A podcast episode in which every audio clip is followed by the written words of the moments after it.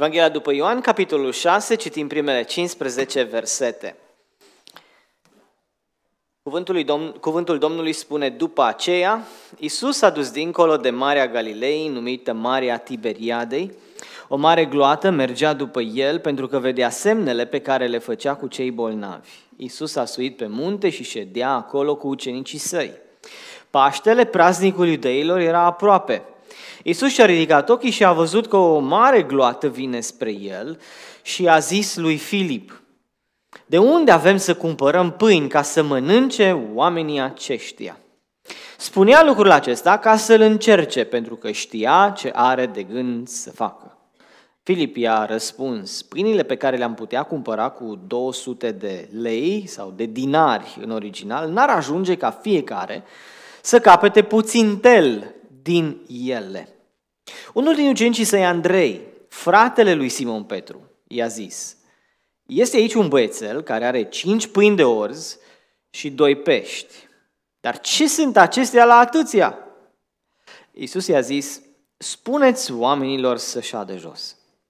În locul acela era multă iarbă. Oamenii au șezut jos în număr de aproape 5000. Isus a luat pâinile, le-a mulțumit lui Dumnezeu, le-a împărțit ucenicilor, iar ucenicii le-au împărțit celor ce ședeau jos. De asemenea, le-a dat și din pești cât au voit.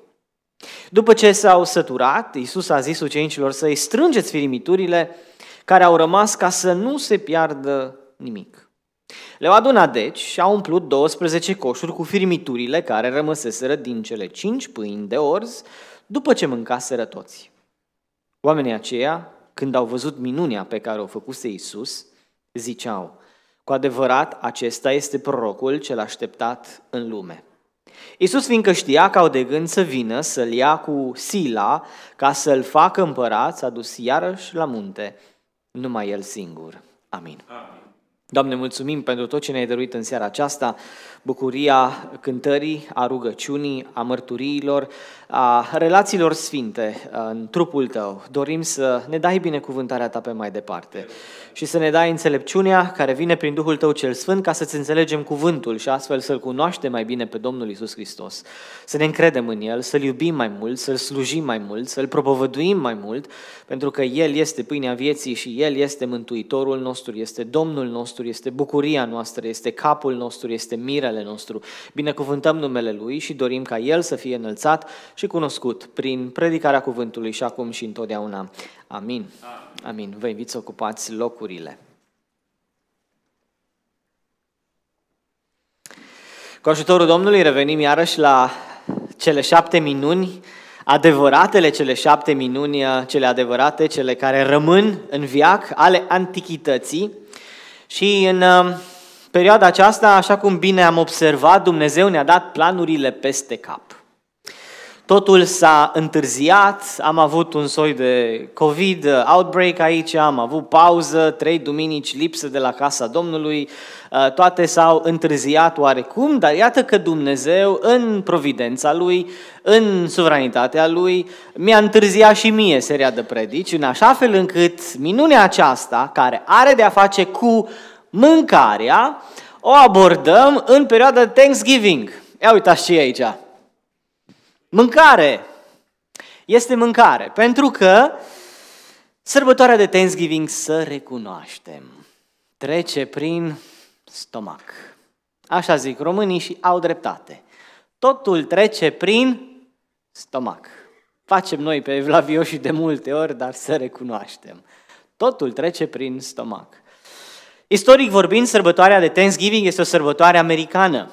Biblia ne cere tot timpul să avem o stare de mulțumire. O sărbătoare americană din istoria națiunii, The Pilgrims, pelerinii, care uh, erau stresați de domnia uh, eficientă pe de o parte, dar foarte dură pe de altă parte a lui King James, ăla cu traducerea Bibliei, care a avut motive politice pentru a traduce Biblia, asta e o altă poveste pentru o altă dată, și care se socotea ca fiind el capul bisericii și care era destul de dur cu puritanii și cu alte uh, părți din Biserica Angliei din vremea respectivă.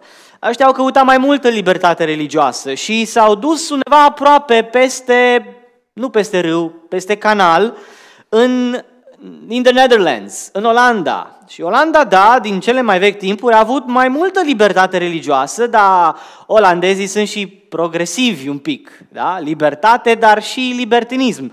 Și acolo, by the way, acolo a apărut și prima biserică baptistă, măcar că ea nu era olandeză, dar era la Amsterdam, în exil, în diaspora, cum suntem și noi în diaspora, nu suntem noi primii care trăiesc în diaspora, dar erau englezi care tot așa au fugit de King James și de toate problemele din vremea respectivă.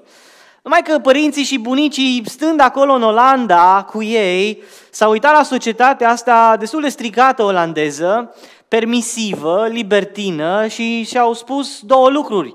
Ce facem noi cu pruncii noștri, cu nepoții noștri? Dacă mai stăm mult aici, nu o să mai știe limba engleză, o să vorbească numai limba olandeză. Sounds familiar? În al doilea rând, se strică și ăștia de cap aici și uh, uh, e mult libertinism în Olanda. Ce facem? Dar nici înapoi în Anglia nu ne-am duce. King James e foarte dur. Hai să mergem in the New World. Și s-au dus în ceea ce ei au numit Noua Anglie, the New England. Și acolo s-au dus și au trăit o primă iarnă foarte grea. Ei erau obișnuiți cu climatul din Anglia, care e ca la noi. Oceanic, plouă, dar nici nu-i frig. Nu îngheață, rar. Râd cei de la Detroit, by the way, de noi, că ne plângem că e frig în noaptea asta, coboară la 34 de grade, vai de mine. Ei erau obișnuiți cu clima asta englezească, ca și a noastră, și dintr-o dată au ajuns în New England, unde e frig de crapă pietrele. Când te duci pe un alt continent, nu numai că dai de o climă nouă, dar dai și de boli, de virus. N-a început uh, problema cu epidemiile cu COVID-ul. Vechi de când e lumea. Așa că în primul an, după primul an, jumate din pelerini, the pilgrims, au murit. Probabil că ea din Anglia au râs de ei, n-aveau ei Facebook și Instagram să pună în timp real imagini din noua Anglie, dar au râs de ei, n v-ați dus și voi în altă țară și în primul an ați căzut cu 50%. A fost greu, foarte greu la început. Anul agricol a fost dezastru. N-au avut recolte, no crops, bad harvest, nothing. Încet, încet, în anul al doilea, și al treilea și al patrulea, Dumnezeu a dat niște ani mai productivi, mai buni în agricultură și încă din anul al doilea, dacă nu greșesc, ca și semn al mulțumirii că sunt în viață, că virusii nu i-au distrus, că iernile grele din New England nu le-au distrus viața, pelerinii au instituit ceea ce se numește până astăzi sărbătoarea de Thanksgiving, pentru că au de mâncare, pentru că au supraviețuit. Mâncarea a fost și este în esența sărbătorii acesteia, trebuie să recunoaștem. Și de aceea nu la Paști decorăm cu mâncare, biserica, nu la Crăciun o decorăm cu mâncare, ci la Thanksgiving. Mulțumim lui Dumnezeu pentru că ne ține viața, pentru că El este viața, pentru că El este sursa vieții. Seara aceasta o să vorbim despre mâncare și este un subiect relevant. Dumnezeu le-a potrivit așa. Sunt patru headings, patru puncte, o să le împart în două, ca să fie și săptămâna viitoare. Că și săptămâna viitoare va fi decorul aici și săptămâna viitoare vom fi mai aproape de Thanksgiving, că între joi și duminică e mai puțin timp decât între duminică și joi. Și ne uităm la ceea ce s-a întâmplat altă dată când Domnul Iisus Hristos, zicem noi, a înmulțit pâinile și peștii. Este o foarte importantă minune din Evanghelie. De ce? Pentru că este singura minune în afară de învierea lui Hristos. Atenție! Singura minune pe care toți cei patru evangeliști o relatează. This is the only miracle after Jesus' resurrection that's mentioned by every single author of the Gospels, under obviously the inspiration of the Holy Spirit, the ultimate author of the Scripture. Este o minune prezentată de toți cei patru evangeliști. Asta înseamnă că e o minune importantă, foarte importantă, și celelalte sunt, dar faptul că toți o relatează cu detalii trebuie să ne sară în ochi. Asta spune multe despre importanța ei. De asemenea, este o minune care ține, uh, care poartă mesajul ăsta de uh, creativitatea lui Dumnezeu. Este o minune de creație, nu este o minune de transformare. This is a miracle, a creative miracle, so to say, not a transformative or a restoring miracle. When Jesus healed someone, that was a restoring miracle because that guy used to be healthy, something bad happened, now he was sick, but Jesus restored his health. But here, he's not restoring anything, he's creating something new from the scratch, out of nothing. Este o minune care creează de la zero. Este nu e o minune care restaurează ceva. La vindecarea unui bolnav, la învierea unui mort se restaurează ceva. Om a fost viu, a trăit, știe ce-i viața, dar a murit și Domnul Isus îi redă viața, îl aduce iarăși la viață, la fel și în cazul unei boli. Dar aici este o minune de creație. De altfel, by the way, let's have a myth-buster moment. Minunea asta nu prea e corect să o numim noi înmulțirea pâinilor. De ce? Pentru că, în primul rând, are de face și cu pești, nu numai cu pâinile. În al doilea rând, pentru că expresia asta nu e din Biblie, este doar un titlu care e pus de traducător și de scribi mai târziu. Titlul ăsta nu, în textul Scripturii nu avem nicăieri expresia înmulțirea pâinilor. Nicăieri. Ci numai în titlurile care au fost puse de scribi mult mai târziu, că așa ni se pare nouă că s-au înmulțit pâinile. Dar de fapt, mai corect ar fi crearea pâinilor. Pentru că Domnul le creează out of nothing. Domnul face risipă de energie, de creativitate, sorry. Tot ce face El este unicat. Nu sunt două pâini la fel, nu sunt două banane la fel, nu sunt două brocoli la fel, două mere la fel, așa mai departe, mai ales când vorbim de cele organice, naturale, nu forțate. Nu sunt doi strop de ploaie la fel și, Doamne, mulți mai, aici la, mai ales aici la noi iarna. Nu sunt două, uh, doi, două, doi fulgi de nea la fel, două fire de iarbă la fel. Domnul Isus, da, înmulțește pâinile, zicem noi, pentru că au fost cinci, dar uite mai multe, dar pe lângă ele, El crea din nimic, de la zero, out of nothing. Astea sunt pâini care niciodată n-au fost în cuptor, frați și surori. Astea sunt pâini care nu au fost făcute din grâu de pe câmp. Domnul a făcut un shortcut a scurt-circuitat procesul. Ăștia pești care n-au notat niciodată în râu. El n-au fost icre niciodată. El i-a creat de la zero, ex nihilo, în latină, out of nothing, din nimic. Exact așa cum mântuirea noastră este, la fel cum creația Universului la fel a fost. Din nimic Dumnezeu a făcut totul.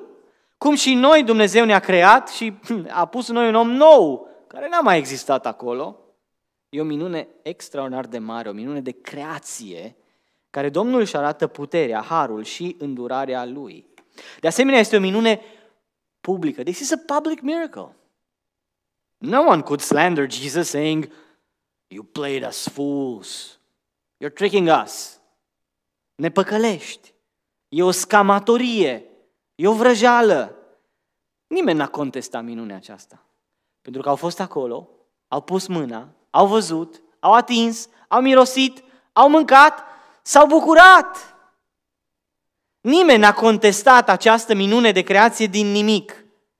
Oamenii au fost acolo și au văzut că este real. În alte minuni, spre exemplu, a fost o audiență mai redusă. Învierea fiicei, din, uh, fiicei lui Iair, au fost doar câțiva ucenici și familia, mulțimile mari n-au văzut nimic. La nunta din Cana au fost nuntașii și cei de acolo. Restul n-au văzut nimic și mai mult, de fapt, au văzut uh, uh, servitorii care îl ajutau pe Isus să umple acele vase cu apă. Dar aici asta este minunea, dacă vreți, care are cea mai mare audiență, este cea mai publică. Mii și poate zeci de mii de oameni, că sunt cinci mii de bărbați care, care uh, mănâncă, spun, uh, și în alte evanghelii spune cuvântul, deci pe lângă bărbați sunt femei și copii, de regulă sunt mai, mulți, mai multe femei decât bărbați, deci cine știe câte mii și zeci de mii de oameni ar fi fost acolo. Este o minune foarte publică, cu mulți martori, nu doar cu doi sau trei. Abia mult, mult mai târziu, în vremea în care a luat având teologia liberală, s-au găsit niște deștepți să spună că de fapt n-a fost un miracol al puterii divine, ci a fost un miracol al generozității. Că oamenii, mii de oameni, când l-au văzut pe pruncul ăla, pe prâslea, that kid, băiatul acela cu cinci pâini și doi pești, care e așa generos și gata să-și dea lanciul, să-l doneze, au fost loviți de rușine, au scos și ei the backpack, Au scos și ei rucsacul cu lanciul și au împărțit cu cei de lângă ei și iată ce mare putere are generozitatea. Asta predică teologia liberală din textul acesta care neagă puterea uh, lui Hristos și divinitatea lui Hristos. Dar astea sunt aiurel, bineînțeles că acest text nu e despre puterea generozității, este despre puterea Domnului. Este despre harul lui și este despre divinitatea lui și sunt înregistrate aceste lucruri aici în text ca noi să credem. Toate aceste minuni, spune Ioan la finalul Evangheliei, au fost scrise ca voi să credeți în Isus Hristos, ca Fiul al lui Dumnezeu și crezând să aveți viață în numele Lui. So it's an important miracle. This is why John wrote his gospel, and this miracle demands special attention. So the title for tonight is Yummy, Jesus' sovereignty over nourishment. Titlul în seara aceasta este Cea mai delicioasă mâncare din istorie și cea mai organică, cea mai sfântă și cea mai bună, care vine direct din mâna lui Hristos. Nu vine de la magazin, nu se plătește pentru ea. Suveranitatea Domnului Isus asupra mâncării. La fiecare aspect, în fiecare minune vedem suveranitatea Domnului Isus Hristos asupra vreunui aspect. Ce este hrana? Hrana e mâncare E vorba de bucate, cum spunem noi, tot ce servește la nutriția, la hrănirea, la viața omului. A nourishment is the food and other substances that people need in order to live, grow and stay healthy. We cannot live without food. Nu putem trăi fără hrană. Ne stingem, ne ofilim, ne îmbolnăvim și în final murim fără ea. Hrana e o parte absolut crucială, esențială a vieții cu care suntem preocupați zi de zi. Nu every other week, nu every other month, ci zi de zi. It is estimated that a man eats approximately 35 tons of food during an average lifespan. Adevărul este că noi mâncăm undeva la 2 kg, 5, cam aproape 5 pounds de mâncare pe zi. Se pare că în medie un om consumă aproximativ 905 kg, 996 pounds, 1996, aproape 2000 de pounds de mâncare pe an și într-o viață un om poate consuma lejer undeva la 35 de tone de hrană. Ne simțim cumva sătui? Într-o viață de om. Sigur că cifrele pot varia în funcție de cât de mâncăcioși suntem fiecare și în funcție de cât de mult trăim fiecare. Evident, cu cât trăim mai mult, cu atât mâncăm mai mult. Când cineva nu mai mănâncă, știm că plecarea în veșnicie este aproape. Nu doar că se mănâncă mult, dar din păcate se și aruncă mult și la români și la americani. La români, dacă nu arunci, înseamnă că n-ai făcut destulă mâncare. Așa că mai ia niște pâini, mai fă, mai nu știu ce și așa mai departe. Se estimează, la americani totul trebuie să fie big, balșoi, cum mai zicem noi. Se estimează iarăși că o treime din producția globală de hrană se aruncă, food waste, 1.3 billion tons, 1,3 miliarde de tone, o cantitate de mâncare valorând 990 de miliarde de dolari, se aruncă pe an din producția globală de mâncare. In the United States alone, American waste 160 billion dollars, which is nearly 30 to 40% of the entire US food supply. 150.000 de tone de mâncare se aruncă zilnic, believe it or not, în America. Fiecare om aruncă în medie un pound, aproape jumătate de kilogram de mâncare în fiecare zi. Și în vreme ce la noi astăzi plouă cu mâncare, în alte zone ale pământului este foamete și în alte epoci ale istoriei era altfel decât la noi, unde nu mergi la magazin și ții mâncare foarte rapid, fast food sau uneori aștepți după ea, dar tot relativ repede îți vine. Nu erau pe vremea respectivă storuri, magazine mari, moluri, pe vremea Domnului Isus, hipermarketuri, supermarketuri, frigidere, bucătării dotate cu robot de bucătărie cu aparatură foarte performantă, cuptoare cu microunde și așa mai departe pe vremuri, mâncare era greu de procurat, trebuia să lucrezi mult pentru ea, cam așa a fost de fapt în toate epocile, până și bunicii noștri. Nu trebuie să mergem noi în istorie mii de ani, până și bunicii noștri cam totul își făceau cu mâinile. Nu se duceau ei să cumpere mâncarea și mezelurile, tăiai porcul la Crăciun și la Paște abia cepiai să mănânci jambonul și toate celelalte. Vremea respectivă a Domnului Iisus Hristos, cu mult mai puțină tehnologie ca și astăzi, într-o vreme de criză, într-o vreme de sărăcie, mâncarea era deosebit de prețioasă. Greu de procurat, trebuia să muncești foarte mult pentru ea. Oamenii o căutau cu disperare și îl căutau și pe el. Domnul Iisus spune, tot în capitolul ăsta, versetul 26, adevărat vă spun că mă căutați nu pentru că ați văzut semne, nici măcar minunile nu vă interesează așa de mult ca mâncarea, ci mă căutați pentru că ați mâncat din pâinile acelea și v-ați săturat. Și el are ocazia să predice despre pâinea vieții cu ocazia înmulțirii pâinilor sau, mai exact, crearea pâinilor, așa cum am zis. Without food, as we said, death reigns. So this aspect of life was the perfect medium, the perfect excuse, so to say, for Christ to prove once again his identity, to prove that he has all power, all authority in heaven and on earth, to prove his divine identity, to prove that he is the Son of God, truly God and truly man, fully God and fully man, and he is the only Savior, the only Son of God. And this is, as I said in the beginning, the only miracle recorded in all four Gospels, and it represents the miracle of creation. He created out of nothing, ex nihilo, a bread that was never baked, fish that never swam it was a miracle from the Lord. Let's have a text flyover, four headings for tonight. I mean, two for tonight and two for next week. And uh, let us meditate and be grateful for God's sovereignty over nourishment, over food. Haideți să medităm la textul acesta, la cele patru lucruri care le observăm în această narațiune, două în seara asta, două data viitoare, și să medităm la suveranitatea Domnului peste mâncare, peste domeniul mâncării, în săptămâna asta de Thanksgiving, de asemenea să ne bucurăm de ea și să îl preamărim pe Domnul. Mai întâi de la versetul 1 la versetul 5 observăm nevoia de mâncare. Notice with me the need for nourishment, the need for food in the first five verses. A need to have um, to have to have something because you cannot do without it. You cannot live without it. It's a situation where something is absolutely necessary. O nevoie e o chestiune cu caracter urgent ceva ce se impune, e ceva strict necesar, nu este un moft, a whim, nu este un moft. Totul începe cu o nevoie și se vede nevoia aceasta în context. Domnul Iisus, spune Biblia, s-a dus dincolo de Marea Galilei, numită Marea Tiberiadei. Perioada popularității lui creștea, era tot mai popular, tot mai celebru. O gloată mare mergea după el pentru că vedea semnele pe care le făcea cu cei bolnavi. Și evident că acolo unde pică ceva, acolo unde obții ceva, acolo unde te vindeci, acolo unde se dă ceva pe gratis, întotdeauna oamenii aleargă și mulțimile aleargă, chiar dacă nu toți erau mântuiți, nu toți erau transformați, erau înnebuniți după el, pentru că putea obține ceva de la el. Și popularitatea lui creștea, dar creștea și antipatia iudeilor față de el, știm asta din context.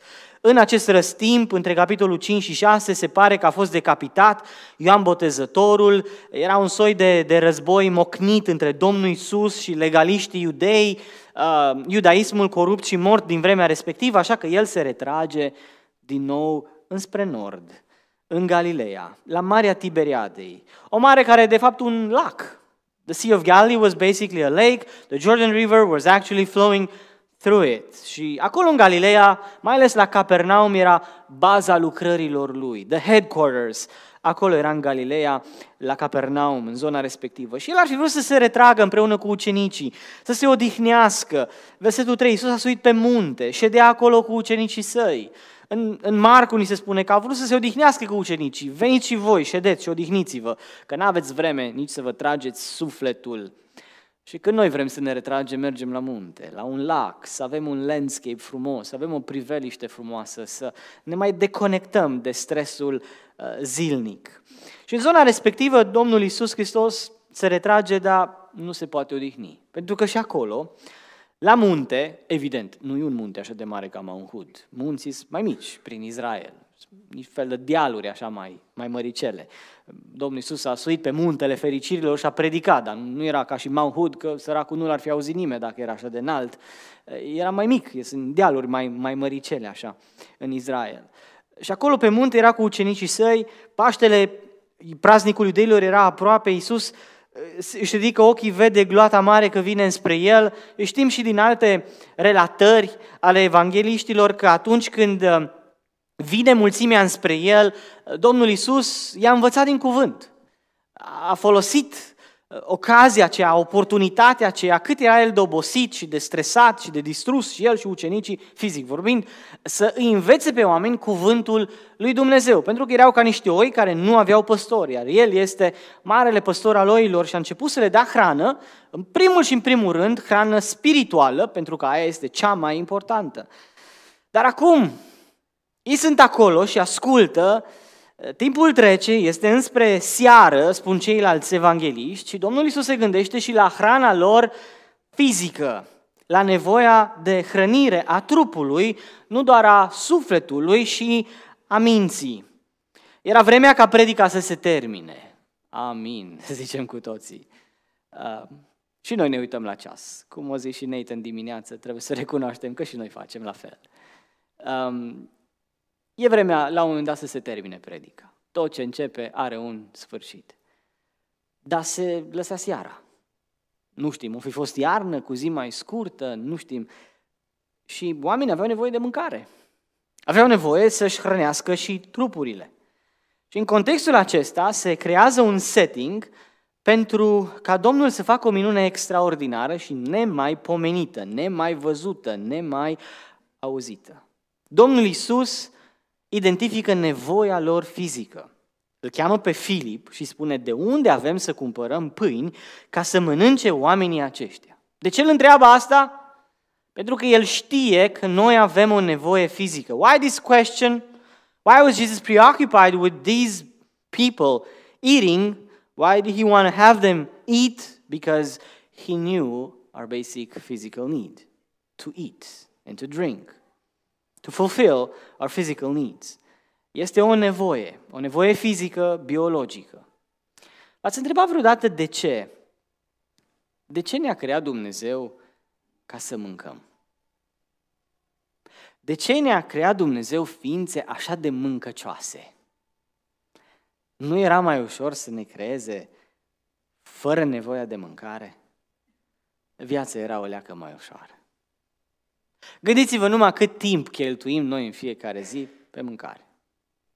Că ori o pregătești acasă, te pierzi timp, ori te urci în mașină și mergi la restaurant, și dacă e un restaurant bun și sănătos, unde nu e fast food sau junk food, trebuie să aștepți după mâncare. Cât timp am economisit noi dacă n-ar trebui să mâncăm? Gândiți-vă câți bani am salva și am economisit dacă n-ar trebui să mănânc. Câte sute de dolari se duc în fiecare săptămână numai pe mâncare. Toți cei care lucrăm cu bugete, cel mai mic buget din lume și cel mai de bază e bugetul personal. Bugetul unei familii, înainte de bugetul unui oraș, înainte de bugetul unui stat, înainte de bugetul unei țări, a unei federații și mai departe. Cât din bugetul ăla se duce, o, o felie întreagă, big chunk, se duce pe, pe mâncare. De ce nu ne-a creat Dumnezeu altfel? Să salvăm timp și bani și apoi, cum zice Domnul Isus, totul se duce în hazna și iar ai probleme și iar nu știu ce. Câte nu s-ar fi salvat? Organele interne, fără boli, fără chestiuni care să ne deranjeze aici în interior. De ce ne-a creat Dumnezeu ființe așa de mâncăcioase? Am zice, păi poate nu-i bine să speculăm, dar totuși, cred că Domnul ne-a creat așa, cu astfel de nevoie ca să ne aducem aminte, time and time again, always, daily, că suntem ființe limitate și dependente și nu avem viață în noi înșine. Ci trebuie să vină ceva sau cineva din exterior ca să ne dea viață și ca să ne țină viața. Domnul nu are nevoie să mănânce ca să trăiască. De ce? I am that I am. Eu sunt cel ce sunt. Eu sunt viața. Zice Domnul Iisus, eu sunt învierea și viața. Viața nu izvorăște din noi înșine. Din afară vine. Altcineva ne-a dat-o. Nu noi ne-am creat pe noi înșine, nu noi ne ținem viața, avem nevoi fizice și biologice, dragii mei. Nu doar de dragul de a ne simți bine. Happy belly, happy, happy life. Deși ne bucurăm de plăcerile trupului și nu e un păcat, dacă suntem echilibrați și în aspectul acesta al vieții, e fain să te bucuri de mâncare, dar cred că Dumnezeu ne-a creat cu nevoia aceasta ca să ne aducem aminte că nu suntem independenți, că suntem dependenți, că nu suntem infiniți, că suntem finiți și că viața vine din afara noastră, nu din noi înșine, din interiorul nostru. Please remember this. Why did John take five verses? Why did uh, to, to outline and to emphasize, to stress this need for food? The perpetual cycle of hunger is meant to remind us that we are finite, dependent beings, and that we need something from outside of us to give us life and then to sustain it. Please remember this anytime and every time you eat. Am face bine ca ori de câte ori mâncăm să ne aducem aminte lucrul acesta. Să ne aducem aminte de unde vine viața. Cine ne ține viața? De ce suntem noi mâncăcioși? Pentru că Domnul a lăsat ciclul ăsta al vieții. Ca să ne aducă aminte cine suntem noi și cine este El și de unde vine viața noastră. La fel și la nivel spiritual, avem o foame și o sete care nu ne o stâmpără nimeni decât Dumnezeu cu adevărat. Blaise Pascal, fizicianul, matematicianul, primul care a pus pionierul, the trailblazer, în domeniul informaticii, IT-ului, filozoful, spunea there is a God-shaped vacuum in the heart of every person that, only, that can only be filled by Him, by God. La fel și la nivel spiritual, el ne dă viața, El ne satisface nevoile cele mai mari ale sufletului nostru, așa cum ne satisface mâncarea, nevoile cele mai mari și cele mai de bază ale trupului nostru. Cu această nevoie acută de hrană și începe Ioan pasajul acesta, al patrulea semn al Domnului Isus Hristos din Evanghelia sa. Dar nevoia asta se transformă într-o criză. Când ai o mulțime înfocată, înfometată, fără acces la resurse, lucrurile pot lua razna foarte ușor. Când la oameni li foame, oamenii fac prostii. Devin mai duri, mai arțăgoși. Vă aduceți aminte de David, care e nervos că Nabal nu vrea să-i dea de mâncare. Ce face o femeie înțeleaptă, care devine și nevastă sau mai târziu, Abigail? Îi trimite înainte de mâncare plăcinte, stafide, fripturi, ce a avut ea. Scriptura ne descrie acolo. Așa face orice soție înțeleaptă. Dacă soțul e nervos, îi face o mâncare bună și nu. Um, noi răspundem la nevoile noastre fiziologice.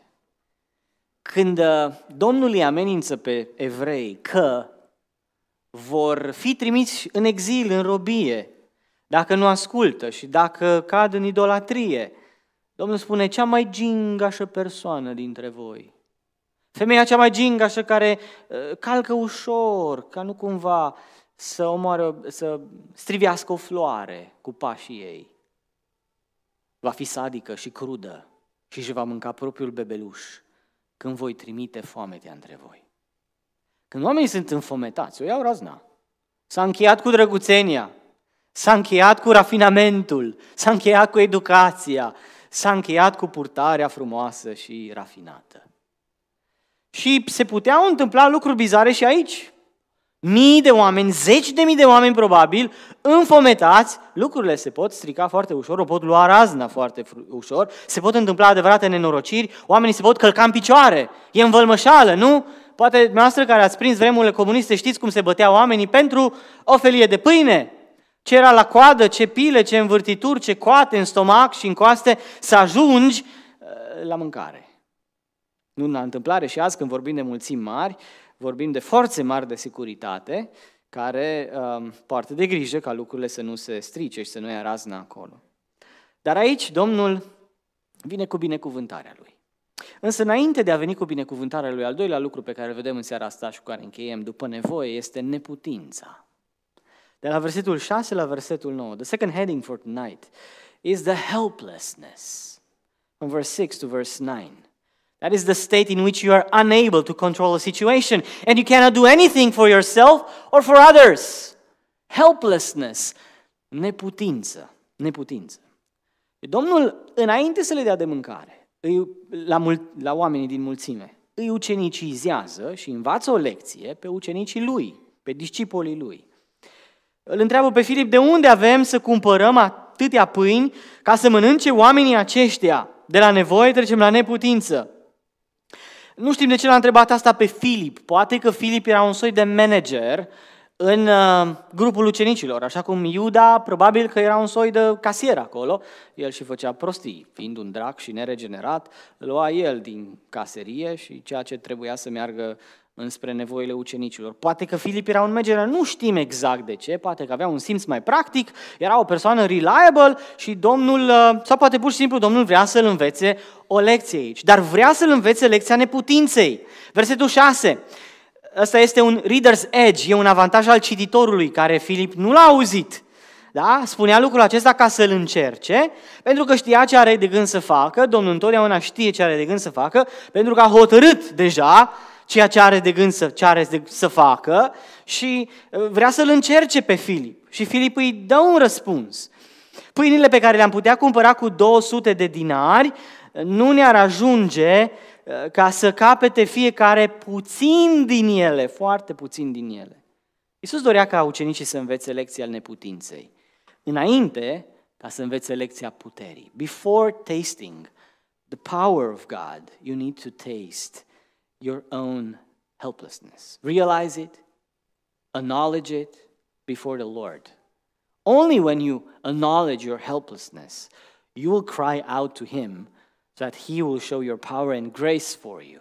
Jesus wanted His disciples to learn that that day the lesson of helplessness before His divine power could work in their midst.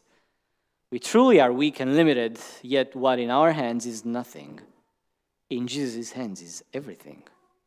Omenește vorbind ucenicii și Filip cu ei în frunte ar fi avut câteva opțiuni. La întrebarea pe care a dat-o Domnul, le-a pus-o Domnul. Prima ar fi fost să le dea drumul oamenilor ca să-și caute ei de mâncare. First option would have been dismiss the crowd, send them to buy some food. That's option number one. Marcu 6 cu 36, nu mai citim acum acasă, în același descriere aceleași situații de către evanghelistul Marcu, asta se menționează. This was the easiest option, but they were realistic even as they felt compassion. Also, they realized their helplessness. It was a willingness to do something, but also the futility of knowing that nothing or very little could be done. And Jesus rejected the option right away. Domnul Iisus în Marcu 6 a respins opțiunea asta. Nu, nu le dați drumul să meargă ei la store. Că nici nu au store, nici nu au mall, nici nu au magazin, nici nu au uh, hipermarket. Nu îi lăsați să se descurce prin puterea lor. Aduceți-i la Dumnezeu ca să guste puterea lui Dumnezeu. O altă opțiune, să facă o colectă. A doua opțiune este spusă de Filip aici. A second option would have been to take an offering and see what might be done. The second option, Jesus rejected it as well. Filip știe matematică, face repede un estimate, o estimare.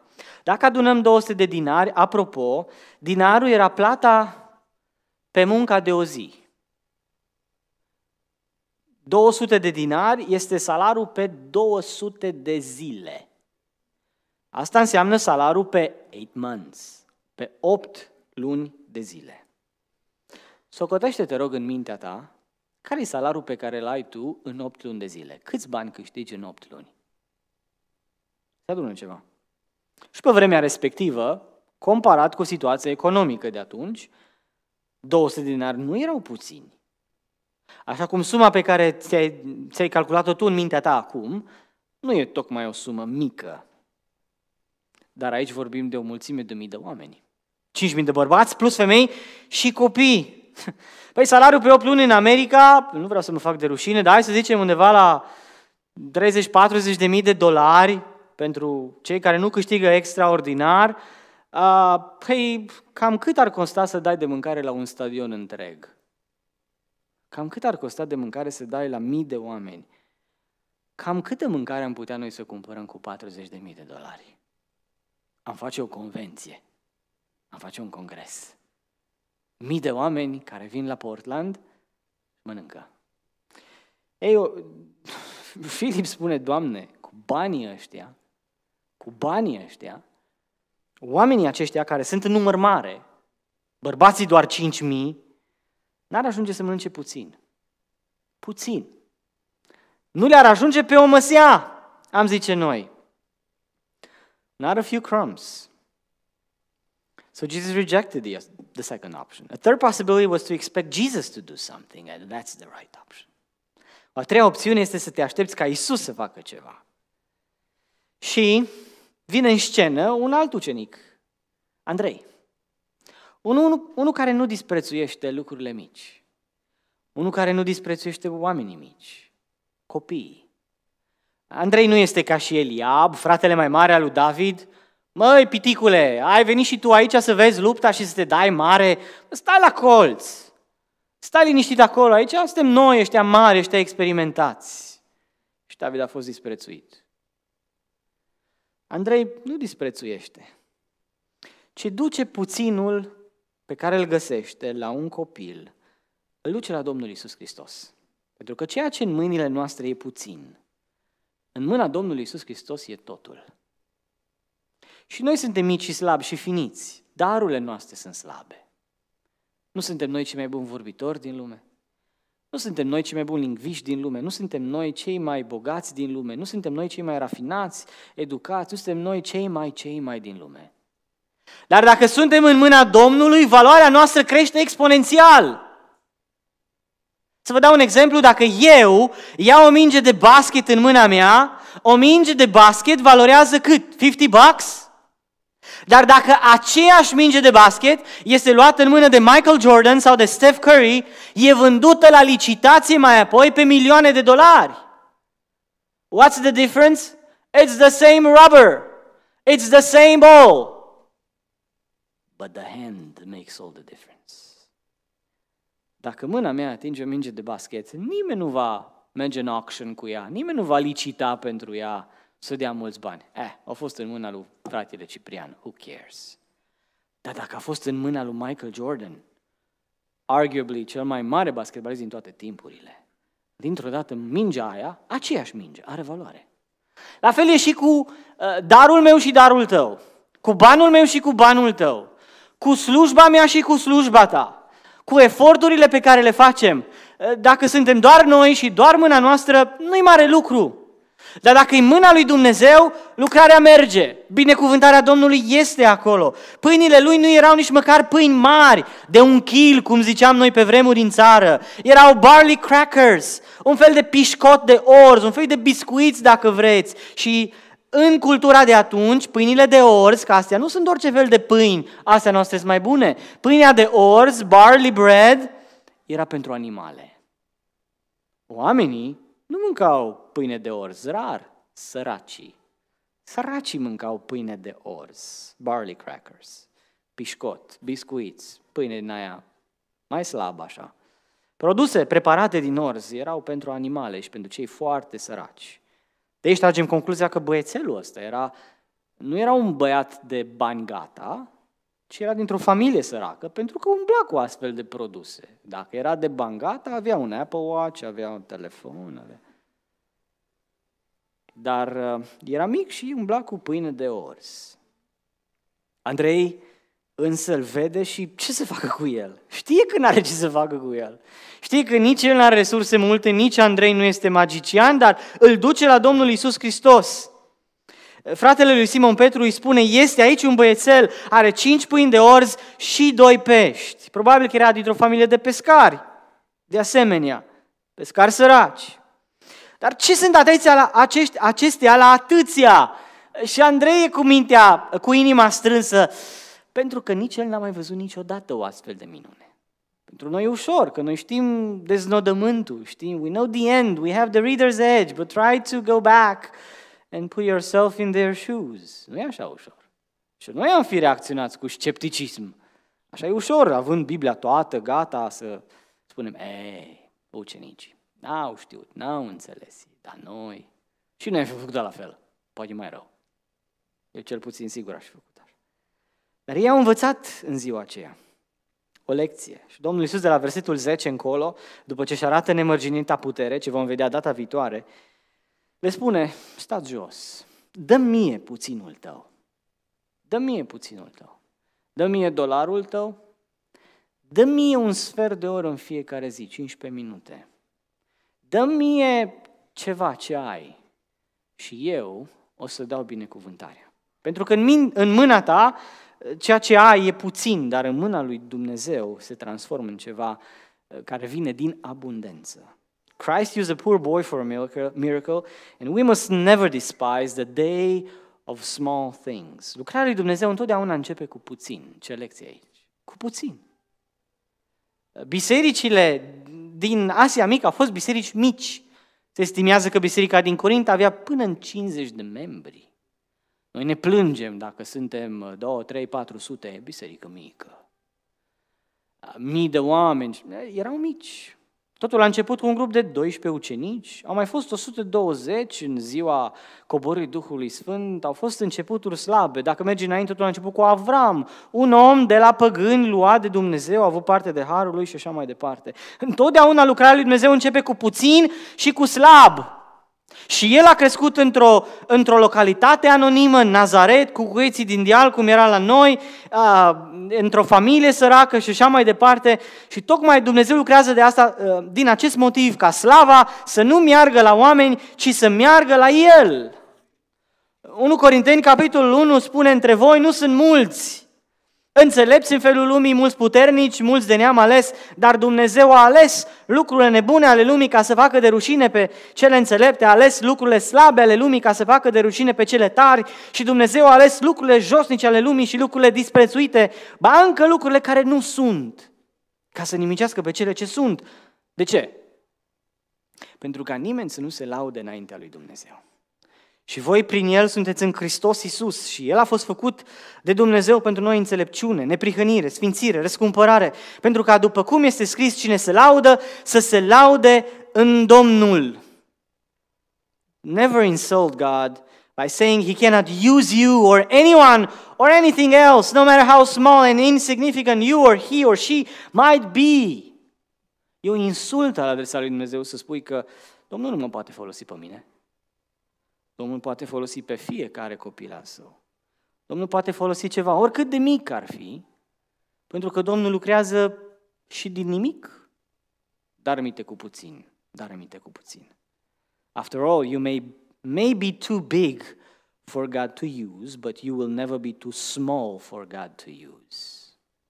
Poți să fii prea mare ca Dumnezeu să te folosească, prea tare, prea bun, dar niciodată nu poți să fii prea slab prea smerit. Poți fi prea mândru ca el să te folosească, dar nu poți fi prea smerit ca el să te folosească. Neputința noastră creează pârtie pentru puterea lui Dumnezeu ca să intervină și să schimbe totul. Ordinea contează. Vom vedea data viitoare ce se întâmplă când apare nemărginita mărimea puterii lui Dumnezeu. Dar nu vei experimenta niciodată puterea lui Dumnezeu până nu experimentezi nimicnicia umană, neputința umană, lipsa de vrednicie, de neprihănire pe care o avem. Ferice de cei săraci în Duh. În Duh, nu cu buzunarele, poți să ai bani câți vrei, dar în Duh suntem săraci. Nu avem neprihănire, nu avem aia, aia, aia, le realizăm și apoi plângem că nu le avem. Toate fericirile acelea sunt la nivel spiritual, pentru că ei vor fi săturați și vor primi neprihănirea lui Hristos pe care nu o au. Și recunosc că nu o au și plâng că nu o au și recunosc păcatele și nevrednicia și neputința. Iar atunci când se întâmplă asta și când vine această cercetare din partea lui Dumnezeu peste noi, mai apoi se va arăta puterea lui Dumnezeu. Mulțumim Domnului pentru tinerii aceștia și pentru mulți alții și pentru felul în care a lucrat și în viețile noastre ca să realizăm că suntem nimic, că nu avem nimic cu ce să ne lăudăm înaintea Lui, că nu suntem calificați înaintea Tatălui și că suntem vrednici de iad. Dar când am uh, recunoscut asta și ne-am pocăit sub cercetarea Duhului Sfânt. A venit și în mărturia noastră și în mărturia lor momentul acela când am simțit o pace, am simțit îndurarea lui Dumnezeu. Viața s-a schimbat pentru că El ne-a inundat cu puterea Lui. Și fie ca Domnul, oriunde Duhul Sfânt realizează cercetarea aceasta a neputinței, să ne inunde cu puterea Lui, cu harul Lui, cu iertarea Lui, cu neprihănirea Lui, cu binecuvântarea Lui. Și puținul meu și puținul tău să lucreze pentru slava Domnului și să avem parte de vremuri de înviorare pentru slava Lui, pentru binecuvântarea noastră și cercetarea multora. Amin. Haideți să ne ridicăm și să mulțumim Domnului pentru seara aceasta, să cerem o săptămână binecuvântată, har peste noi toți, un duh de mulțumire, de slujire și de pasiune pentru El întotdeauna. În duhurile noastre ne rugăm cu toții. Fratele Nelu va încheia seara aceasta în rugăciune.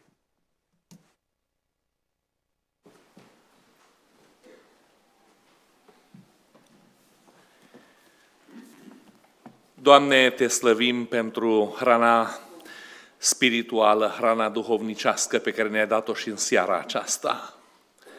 Cu adevărat, sufletele noastre sunt flămânde și însetate după neprihănire și ești singurul care poți să ne satisfaci această foame și această sete.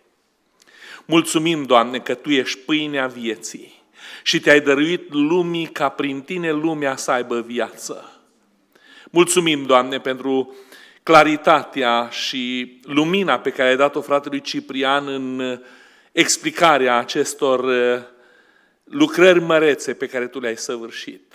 Te rugăm să-L binecuvintezi și în continuare și partea a doua a mesajului să fie din nou hrană pentru sufletele noastre, ca să vedem măreția Ta, ca să vedem cât de binecuvântat este omul care recunoaște că nu are, că nu poate, dar vine la Tine și găsește la Tine tot ce are nevoie. Mulțumim, Doamne, că ești sursa tuturor binecuvântărilor și a tuturor bucuriilor de care avem parte.